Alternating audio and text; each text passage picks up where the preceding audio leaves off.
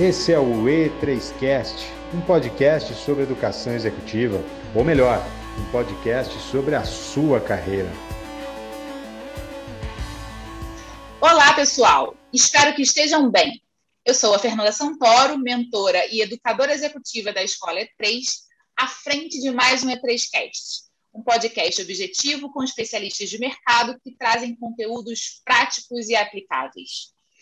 Neste mês de outubro, o nosso tema principal é engajamento e hoje abordaremos em nossa pauta as cinco linguagens da valorização pessoal. A nossa convidada é a educadora executiva Flávia e hoje eu vou pedir que ela mesma se apresente. Quem é a Flávia na visão da própria Flávia? Olá, pessoal. Então, quem é a Flávia, né?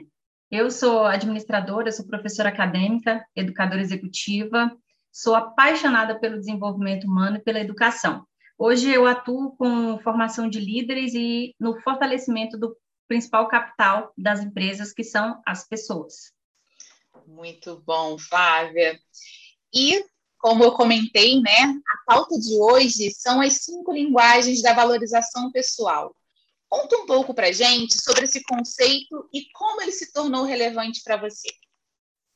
Então, é, as cinco linguagens da valorização pessoal, é, é o autor, né, o, o Gary Champ, que ele é doutor em filosofia, ele criou várias séries desse livro voltado para essas cinco linguagens, onde ele aborda sobre a questão da, da comunicação com adolescentes, com criança e nos relacionamentos. Então, acredito eu que muitas pessoas já deve ter lido um dos livros dele, que é As Cinco Linguagens do Amor, e é revertida agora para as cinco linguagens de valorização pessoal. Então, é, especificamente, tem essa vantagem de, de descobrir essa linguagem no reconhecimento do amor que as pessoas têm um pelo outro e como que eu posso utilizar essa, metodologia voltada para os meus colaboradores, para os meus clientes, para fortalecer o meu relacionamento vida pessoal, vida profissional. E é o que eu costumo, eu, na verdade, é o que eu incluo hoje na minha metodologia de atendimento de liderança, um item obrigatório, que é essa metodologia das cinco linguagens. E como essa metodologia se tornou relevante para você, Flávia? Qual foi o momento em que você é, estudou mais, resolveu se dedicar a essa metodologia?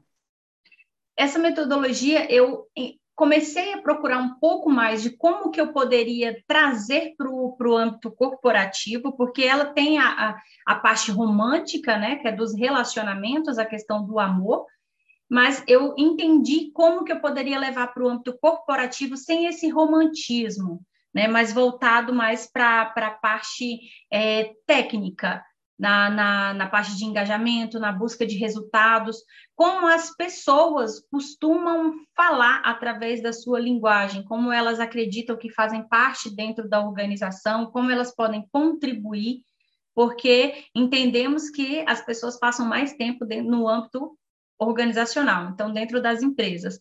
E eu, eu comecei a pesquisar mais como eu poderia levar isso para dentro das organizações, claro, atrelando junto com a liderança. E o trabalho é feito não só com os líderes, é feito com todo o seu time de todo o seu time da empresa. Então, existe uma, uma ferramenta que é possível conseguirmos mapear qual é a linguagem predominante de cada pessoa, para que juntos possamos é, identificar como podemos nos comunicar melhor. Excelente, Flávia. E quais são essas cinco linguagens da valorização pessoal? Então, eu vou passar para vocês quais são todas as linguagens, depois a gente detalha um pouquinho mais.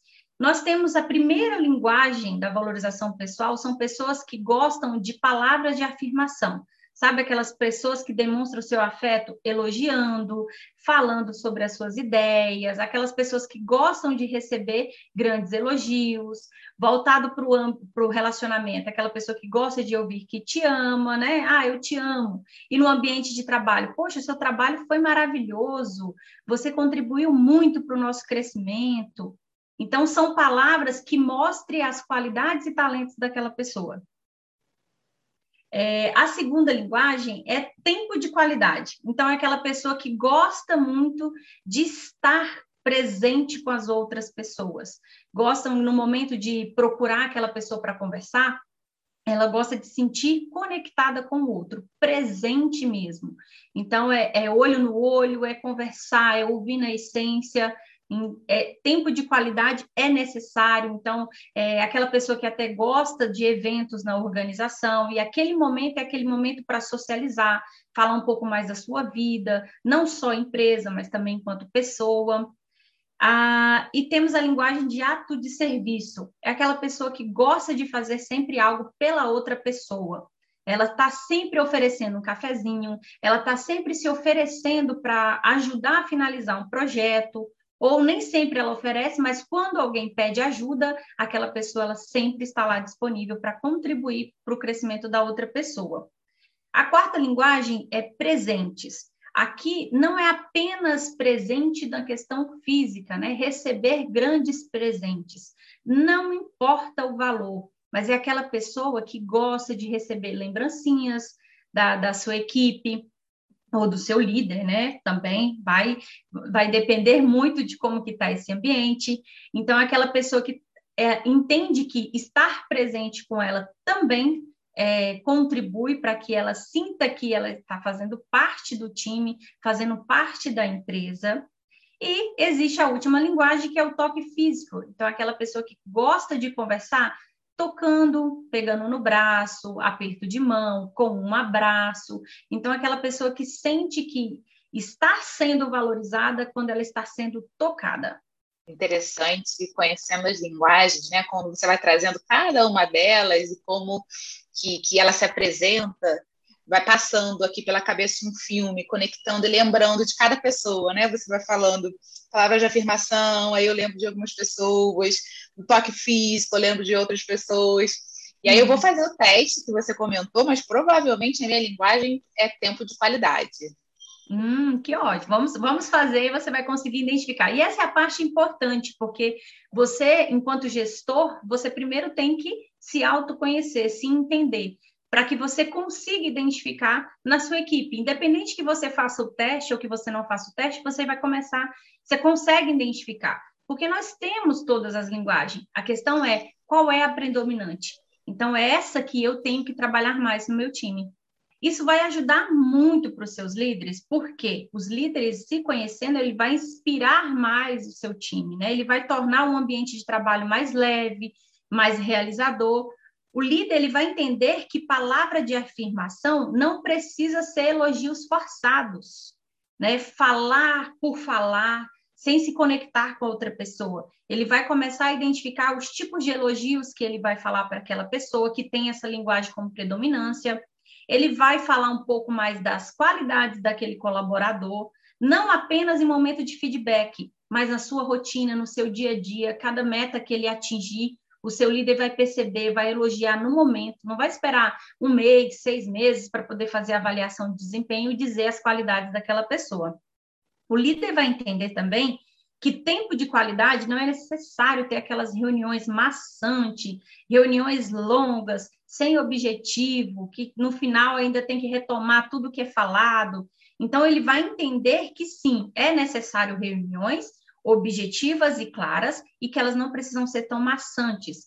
E que tempo de qualidade, quando um colaborador seu que tem essa palavra de afirmação, é, perdão, essa linguagem de valorização predominante, ele vai separar um momento para falar com aquele colaborador ele vai se conectar com ele, não vai mexer no celular, não vai mexer no computador, não vai atender outra pessoa simultaneamente, ele vai dar aquele tempo exclusivo para aquele colaborador que pediu sua atenção. Ele vai entender, o líder também vai entender que presente não necessariamente precisa ser comprado, que presente pode ser uma lembrancinha de colocar na mesa do seu colaborador, sendo algo único e exclusivo para aquela pessoa que tem a sua linguagem de valorização como presente, como predominância.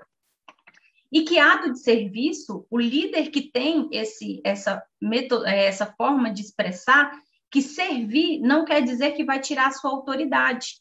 Que servir oferecendo um cafezinho, uma água para o seu colaborador. Que servir o seu colaborador em eu, eu posso te ajudar na finalização desse projeto? Ou qual é a sua dificuldade nesse projeto? O que, que eu posso fazer para te ajudar? Então, ele vai começar a identificar formas que ele possa é, contribuir com a evolução dessa pessoa que tem essa linguagem como predominância. E vai entender também que toque físico não necessariamente é algo inapropriado dentro do ambiente de trabalho. Claro, é importante se ter uma atenção 100%, mas que uma pessoa que tem a linguagem de toque físico muito alta, de abraçar, de sempre pegar na mão, não quer dizer outros outras coisas, né? A segunda intenção, pelo contrário, é a forma como ele sente que está sendo valorizado pelo seu superior. Né? O líder que souber é, aplicar, identificar essa linguagem de, de valorização do seu time, ele vai ter muito mais chance de ter um ambiente de trabalho mais prazeroso, mais harmonioso, mais leve. Certo? Muito bom, certíssimo, Flávia.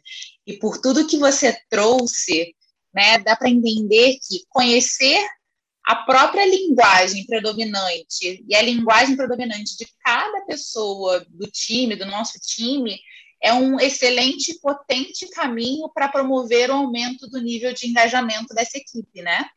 Com certeza, com certeza.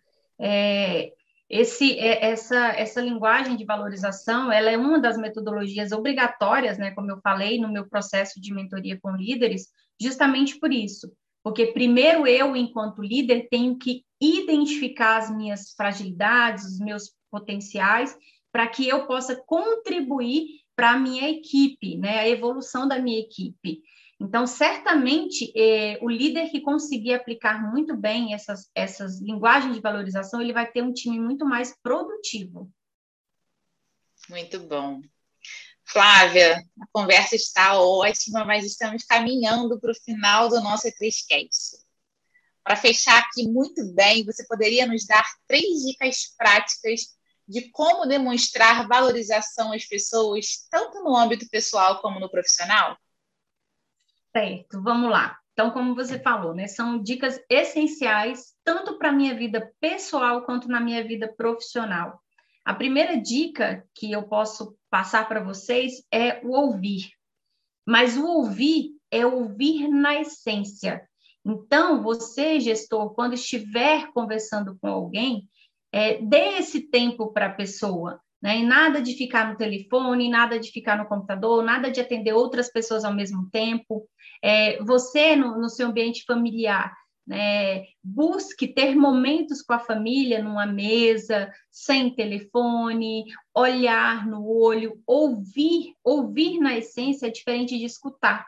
Ouvir na essência é você prestar atenção no que está sendo dito, ser empático, doar o seu tempo e vai haver uma sinergia nessa, nessa comunicação quando você de fato está ouvindo na essência. Uma próxima dica é dica para vocês é a parte de valorizar a outra pessoa. Então, você ser claro com a outra pessoa significa você tirar um tempo para você falar das qualidades daquela pessoa. Como eu até falei no, no, no, no começo, não esperar um momento de feedback, não esperar um momento de uma reunião para falar que aquela pessoa foi boa, que falar a qualidade daquela pessoa, que o resultado dela gerou isso, que gerou aquilo. Então, isso é valioso para as pessoas é no momento que está acontecendo. Isso vai fortalecer a sua equipe, vai, vai criar um laço de confiança na sua equipe, porque elas vão sentir que estão sendo vistas e elas estão sendo vistas no dia a dia e não apenas no momento de avaliação. Porque no momento de avaliação, parece que o gestor ele meio que já se ele já faz uma autoanálise do que vai ser dito. E quando é no seu dia a dia, você fala de fato do que ocorreu. E a terceira dica que eu posso falar também para vocês é pensar antes de falar. Pense muito antes de você falar para outra pessoa. Isso, isso você vai evitar muito uma postura que geralmente acontece, uma postura julgadora. Sem antes você analisar os fatos, você sai falando, depois da palavra dita, não tem como você voltar atrás. O impacto dessa comunicação para o outro vai ser irreversível.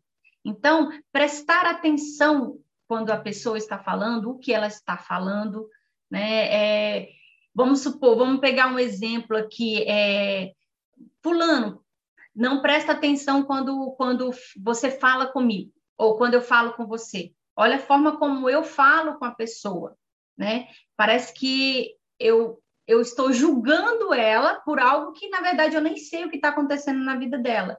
Então eu me a, o, o correto é eu me incluir nesse quesito também. Então, eu falar, fulano, eu me sinto triste quando eu te chamo para as reuniões, você não comparece, eu gostaria de entender, porque eu gosto muito da sua participação. Então, é, esse falar, pensar antes de falar, é o não julgar, né? É o respirar fundo antes de você soltar, e isso vai gerar uma conexão bem maior com você e com o seu time. Conexão. Você trouxe essa palavra agora, finalizando é, essa sua explicação, e a todo momento que você estava falando sobre essas dicas, né, me veio muito forte conexão. Acho que você traz todo o detalhamento de uma forma tão clara, tão profunda, que dá para sentir, né, dá para imaginar claramente uh, o poder de conexão que colocar essas dicas em prática traz aí para os relacionamentos. Excelente, Flávia, e muito obrigada pela sua contribuição nesse nosso podcast. Muito obrigada, é um prazer estar com você. Até a volta, se Deus quiser. É 3Cast, um podcast semanal com conteúdo prático e aplicável da Escola de Gente Real. Muito obrigada a todos e até a próxima.